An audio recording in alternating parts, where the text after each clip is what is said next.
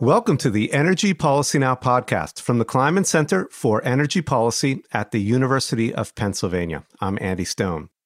The United States has set ambitious carbon dioxide reduction targets in the fight against climate change. These targets include cutting economy-wide carbon emissions in half by the end of this decade, and the goal of powering the country with carbon-free electricity by the year 2035. Many challenges lie ahead in meeting these targets, including the need to accelerate the deployment of renewable energy and a host of supporting technologies and infrastructures, from battery storage to energy efficiency solutions. What's clear is that the transition to a clean energy system and broader economy will be fueled by massive investment from government and industry, and through the provision of green finance from banks and investors. On today's podcast, we're going to take a look at how one major bank views the opportunities presented by the transition to a low-carbon economy. My guest is Brian Lehman, the head of green economy banking at JPMorgan Chase. Brian will talk about the challenge of defining clean and sustainable investment in an age where uniform sustainability standards don't yet exist. We'll discuss how government policy might accelerate climate finance and look at the types of energy projects and technologies that are attracting one banker's attention. Brian, welcome to the podcast. Thank you for having me, Andy. You know, Brian, to get us started, I wonder if you could, for the benefit of all of us who aren't bankers, give a brief introduction to what your green economy banking group does and explain the role that the group plays for companies in the clean energy and sustainability space. Sure, I'm happy to. And maybe what I could do is also put the green economy strategy for JP Morgan in the context of the broader JP Morgan Climate Initiative. And so it started about October of 2020, where JP Morgan made some broad sweeping announcements. First, aligning ourselves with the Paris Agreement. Secondly, establishing what's called the Center for Carbon Transition, run by good and close partner of mine, Rama Varian Koval, where the responsibility of Rama and his team is really to transition the bank and our lending practices to a lower carbon future, and do so in a transparent, observable, trackable way. And to follow through with that, early last year, we made bold commitments, in fact, $2.5 trillion towards sustainable initiatives.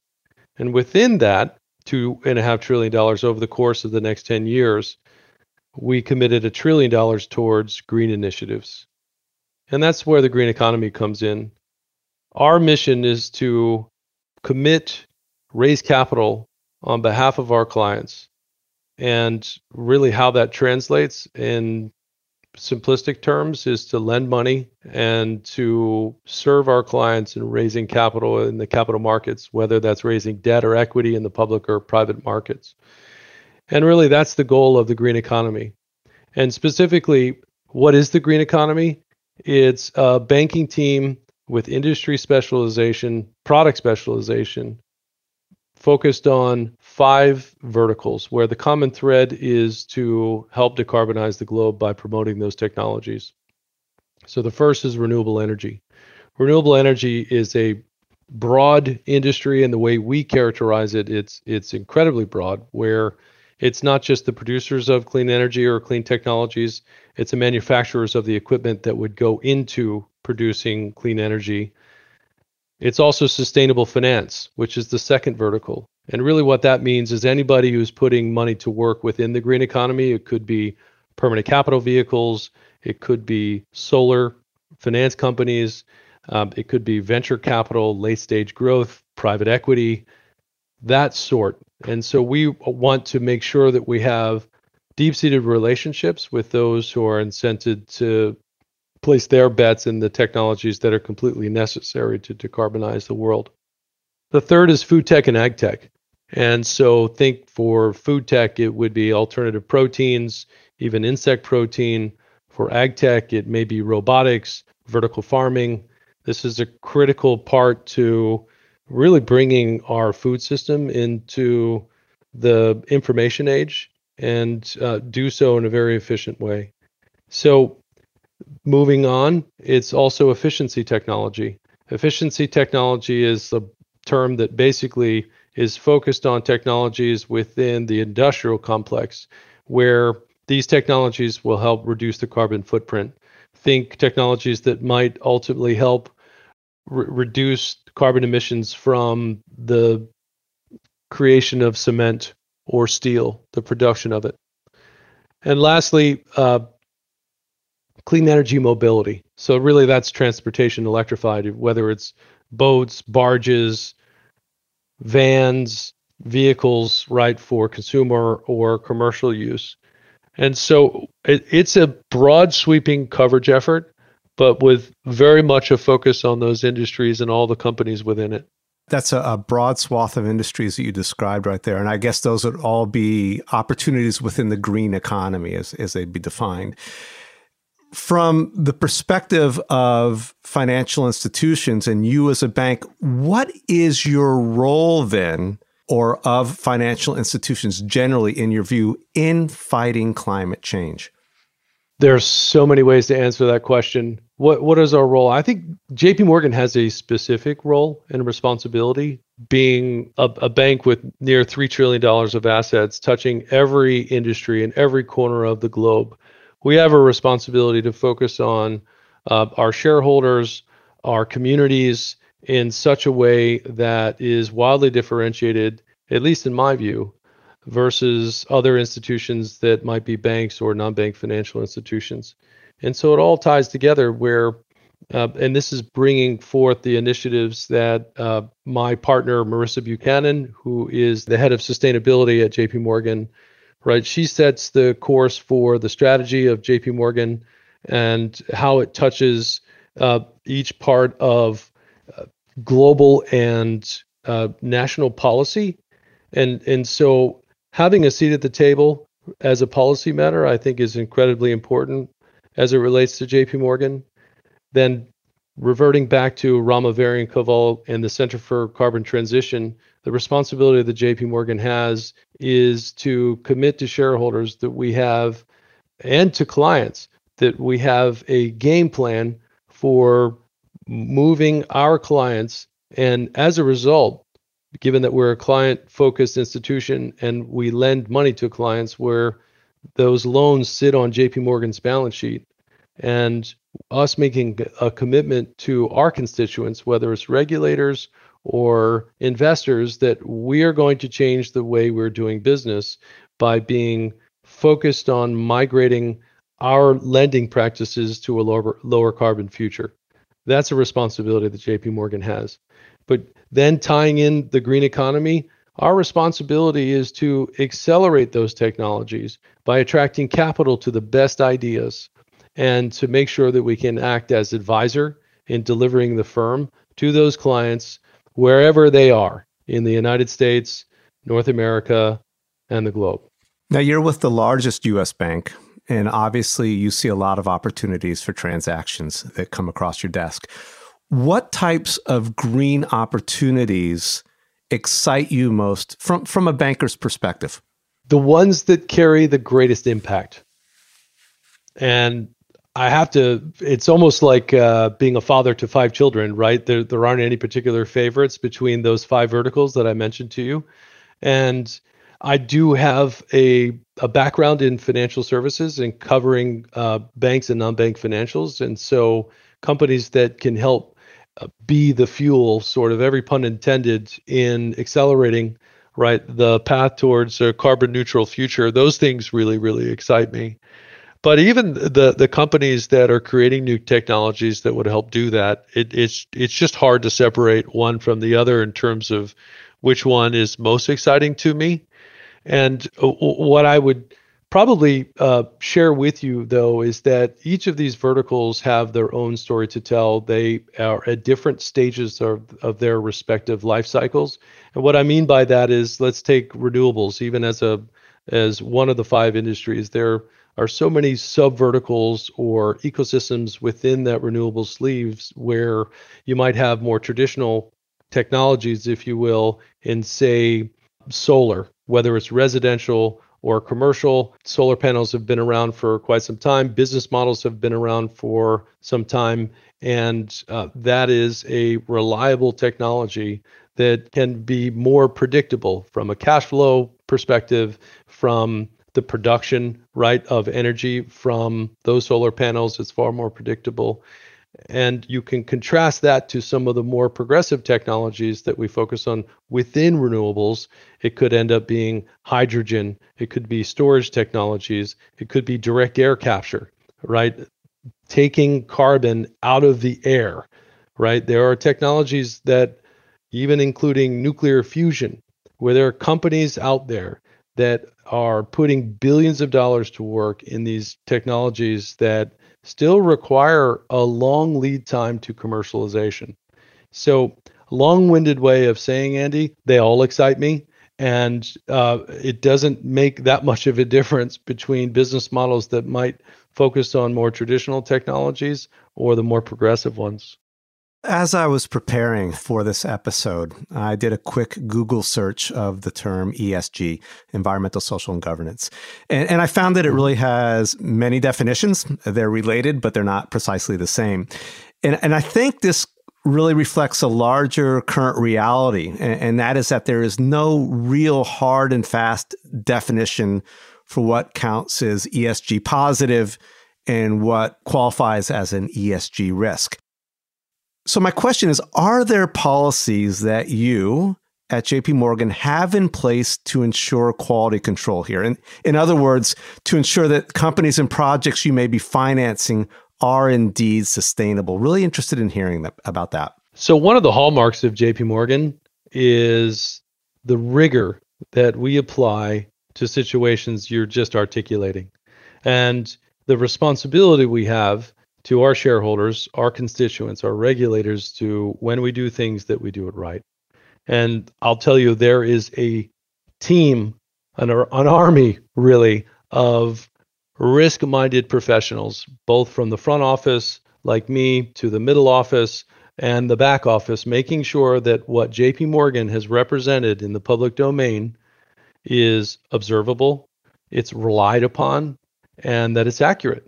And so what I would tell you is we are, with the commitments that we've made around how we're migrating what JPMorgan looks like today to a lower carbon future, that level of disclosure, there's an amazing amount of rigor as to how we go about tracking that. So it's inventory of all the products that JPMorgan might ultimately execute, providing a green loan, raising capital on behalf of a client. We need to make sure that there's a risk and control environment in place to make sure all of that gets tabulated appropriately, so what we represent to the public is relied upon.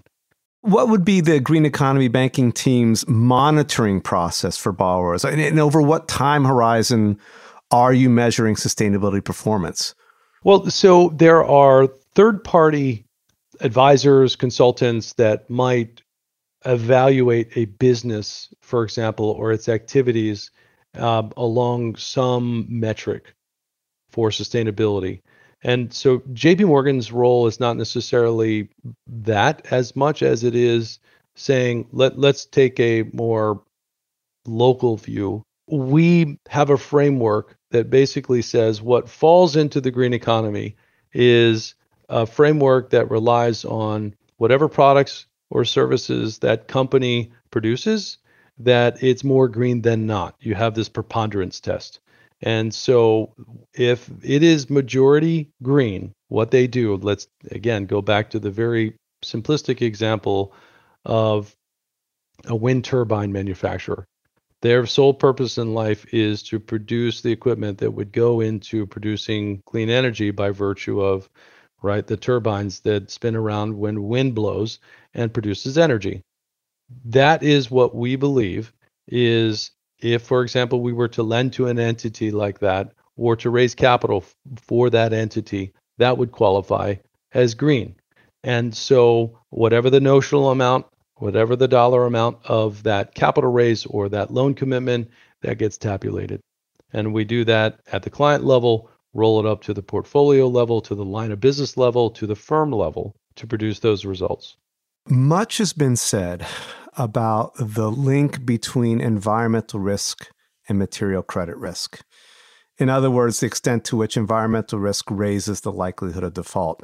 I'd like to give a little bit of a different spin to this question, and because we are an energy policy podcast, ask you how interlinked is policy risk to material credit risk, particularly over the coming decade? We have so much uncertainty, for example, in Washington about climate and clean energy policies going forward, particularly at this juncture, right? So how do you figure an unpredictable energy and climate policy landscape into your lending decisions? So we try to anticipate, as a lender, what is sort of the base case, the bear case, and sort of the bull case. Less of an emphasis there is on the bull case because for lenders, you effectively provide the loan with the hopes that you get the money back. That is the principal focus. And so on that basis, policy certainly is a risk factor. And then it really is a function of what that policy is, how long-standing it is, what we can glean in terms of where we anticipate those changes, if any, taking place.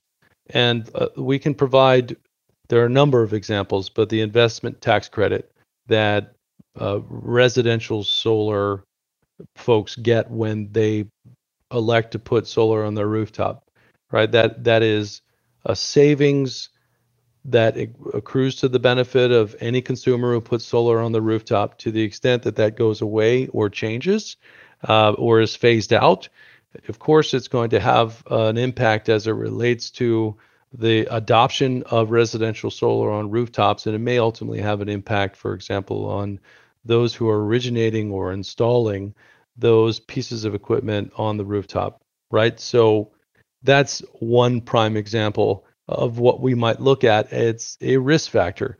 Now, as the market matures and as the company matures, hopefully there would be more diversity, more predictability of cash flows, such that if and when those investment tax credits or those policy decisions that would have a direct impact on economics, if those things get phased out, these companies can stand on their own from a credit standpoint and are creditworthy, where while, yes, the risk factors have ultimately changed, there still is a strong body of work that would suggest JPMorgan should extend a loan with the anticipation of getting paid back.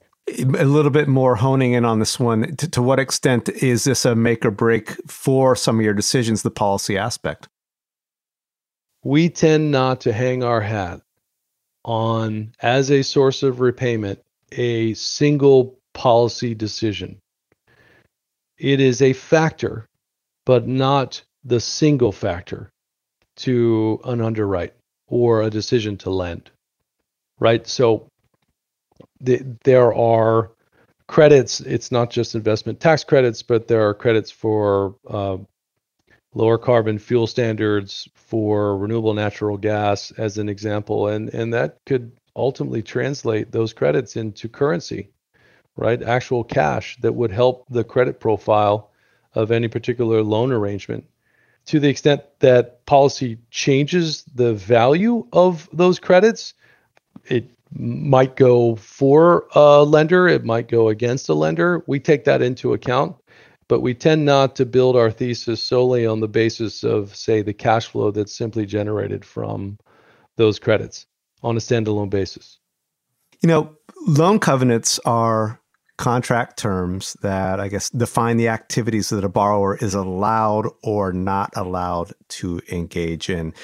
I wonder if you could give me an example of a sustainability-linked loan covenant that you think is particularly effective in ensuring that projects are and remain sustainable. And this gets back to the question I asked you about 5 minutes ago, but really want to understand a little bit more how this is baked into the covenants themselves.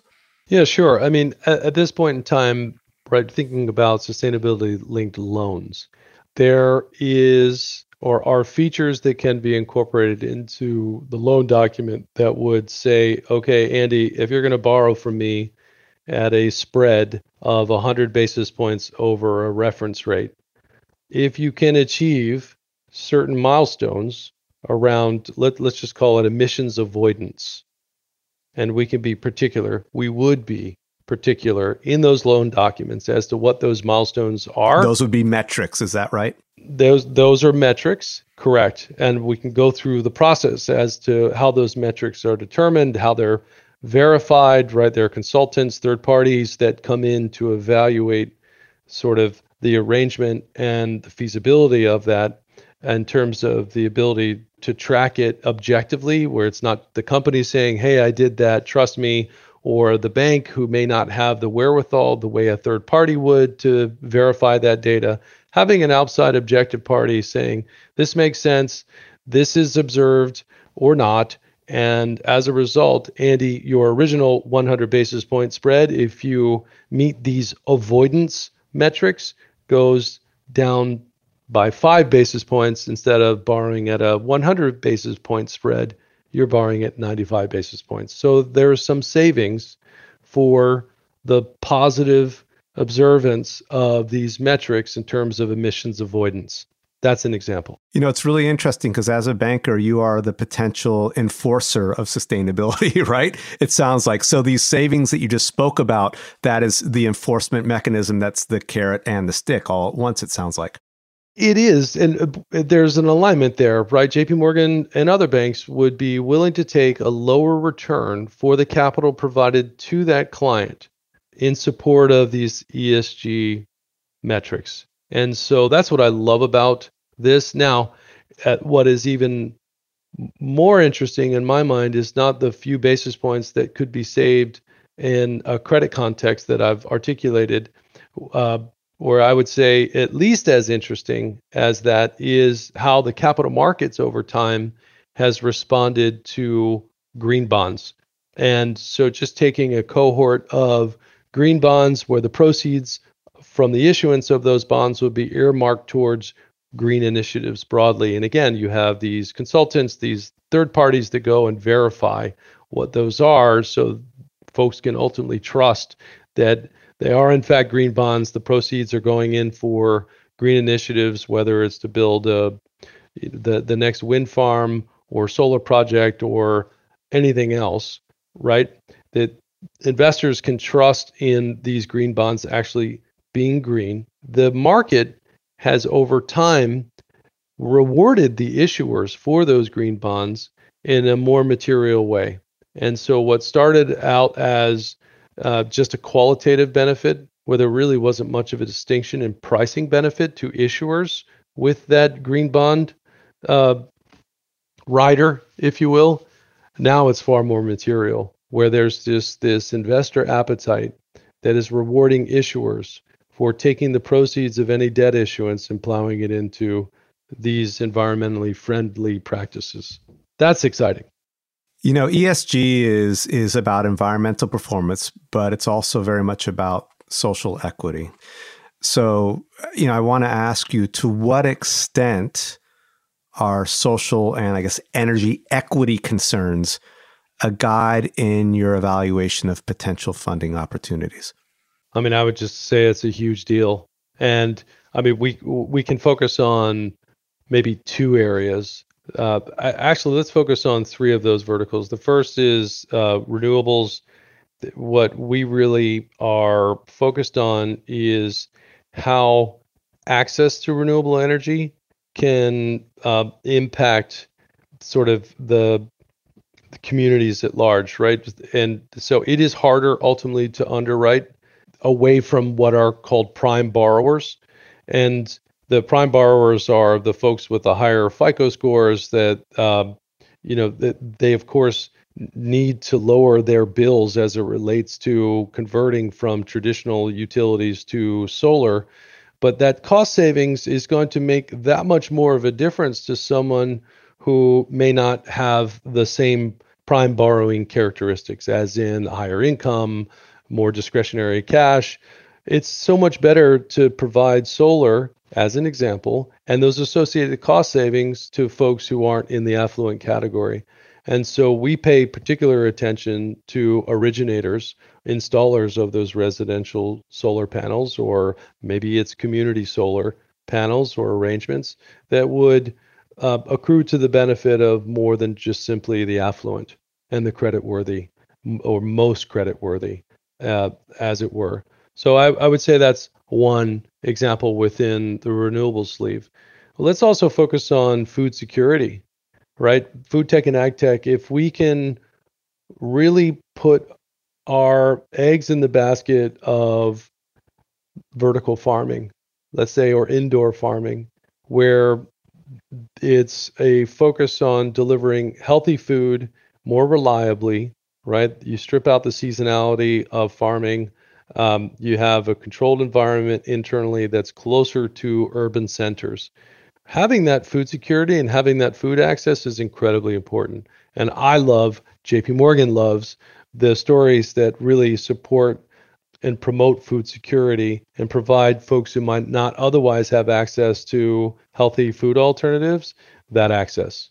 Are there specific programs that that the bank has or your group has to accommodate these groups? You talked about urban solar. You're talking about, you know, the food challenges here.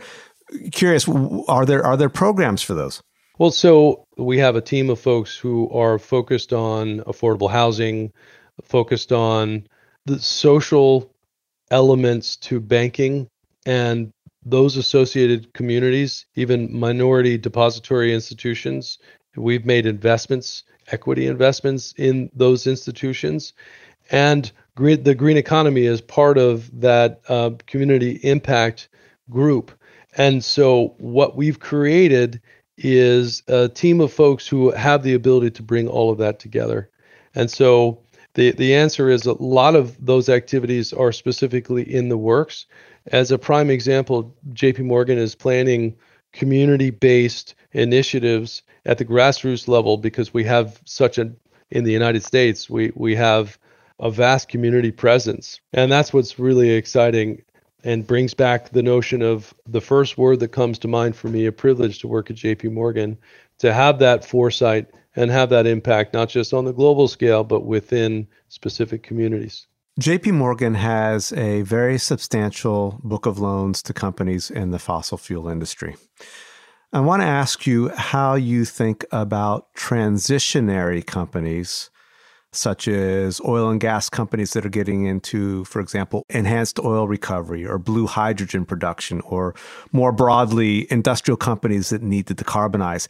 How do you think about ESG risks in underwriting criteria for these transitioning companies?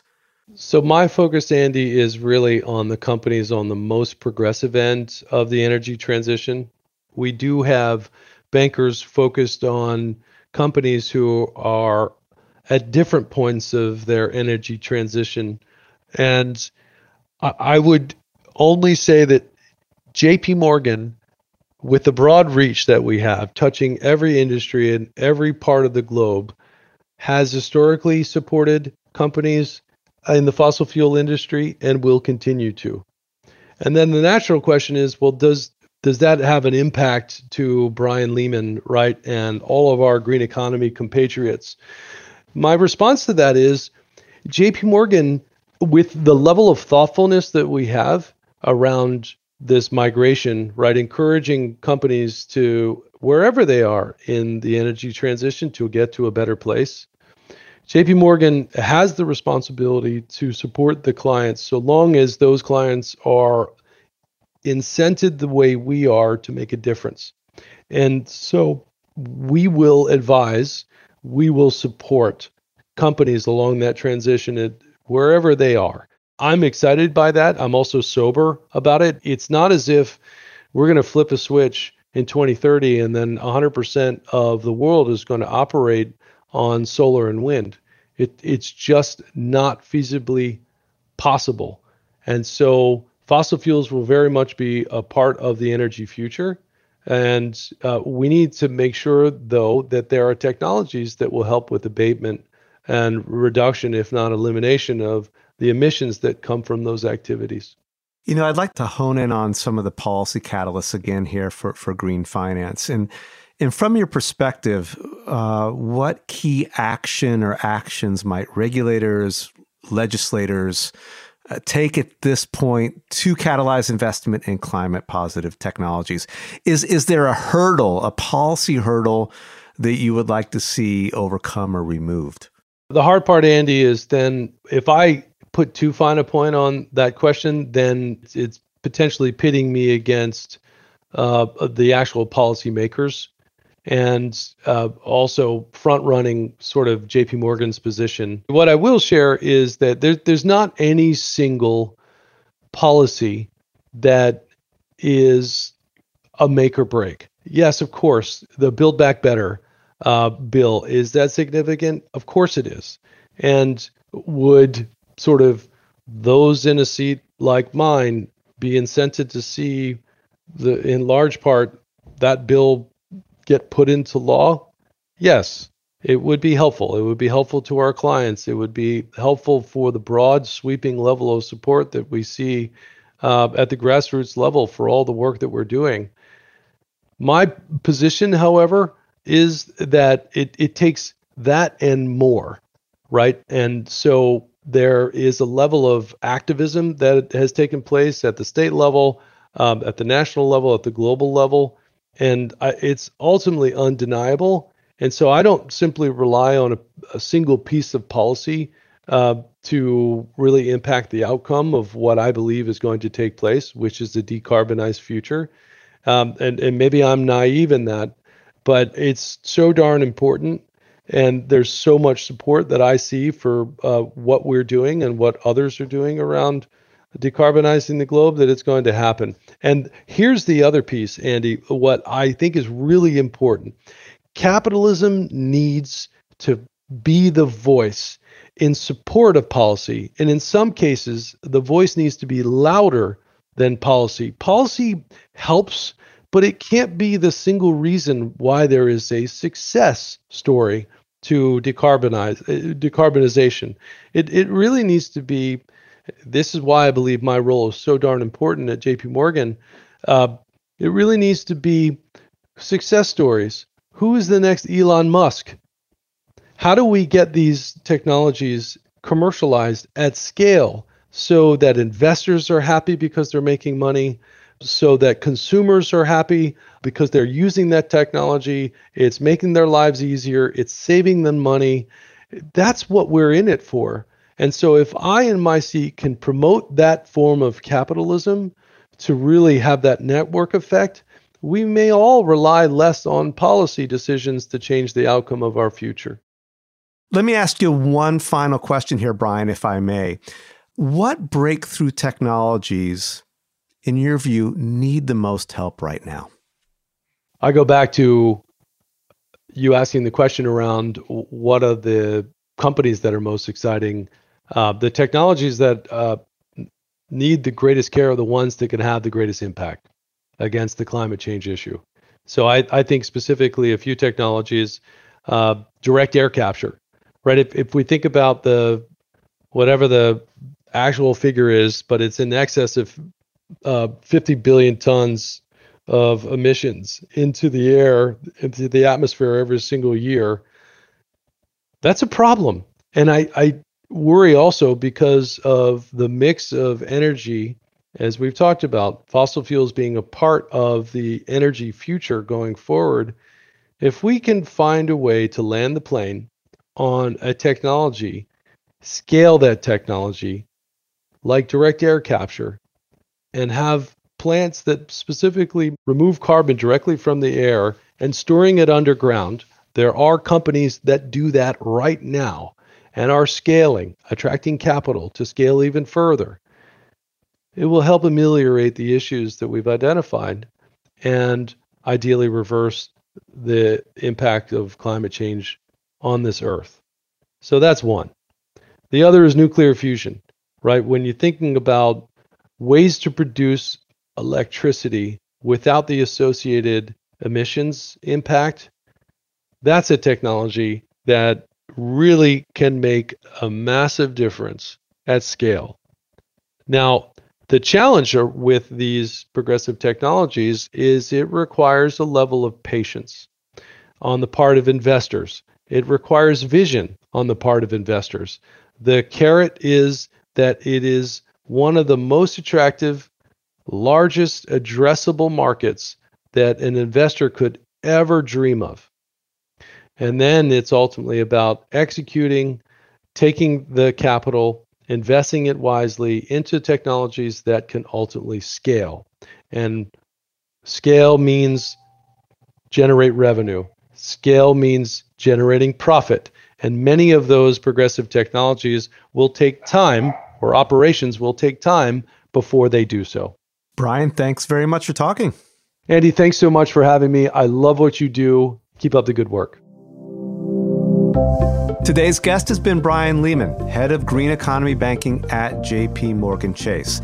Thanks for listening to the Energy Policy Now podcast from the Kleinman Center for Energy Policy. Before we finish up, I'd like to send special thanks to our editorial assistant, Nick Rolader, for his help in producing today's episode. And if you enjoyed today's conversation, I'd like to ask if you would rate and review us on Apple Podcasts. Your reviews help us get word out about the podcast, and we appreciate the help. Thank you very much for listening to Energy Policy Now, and have a great day.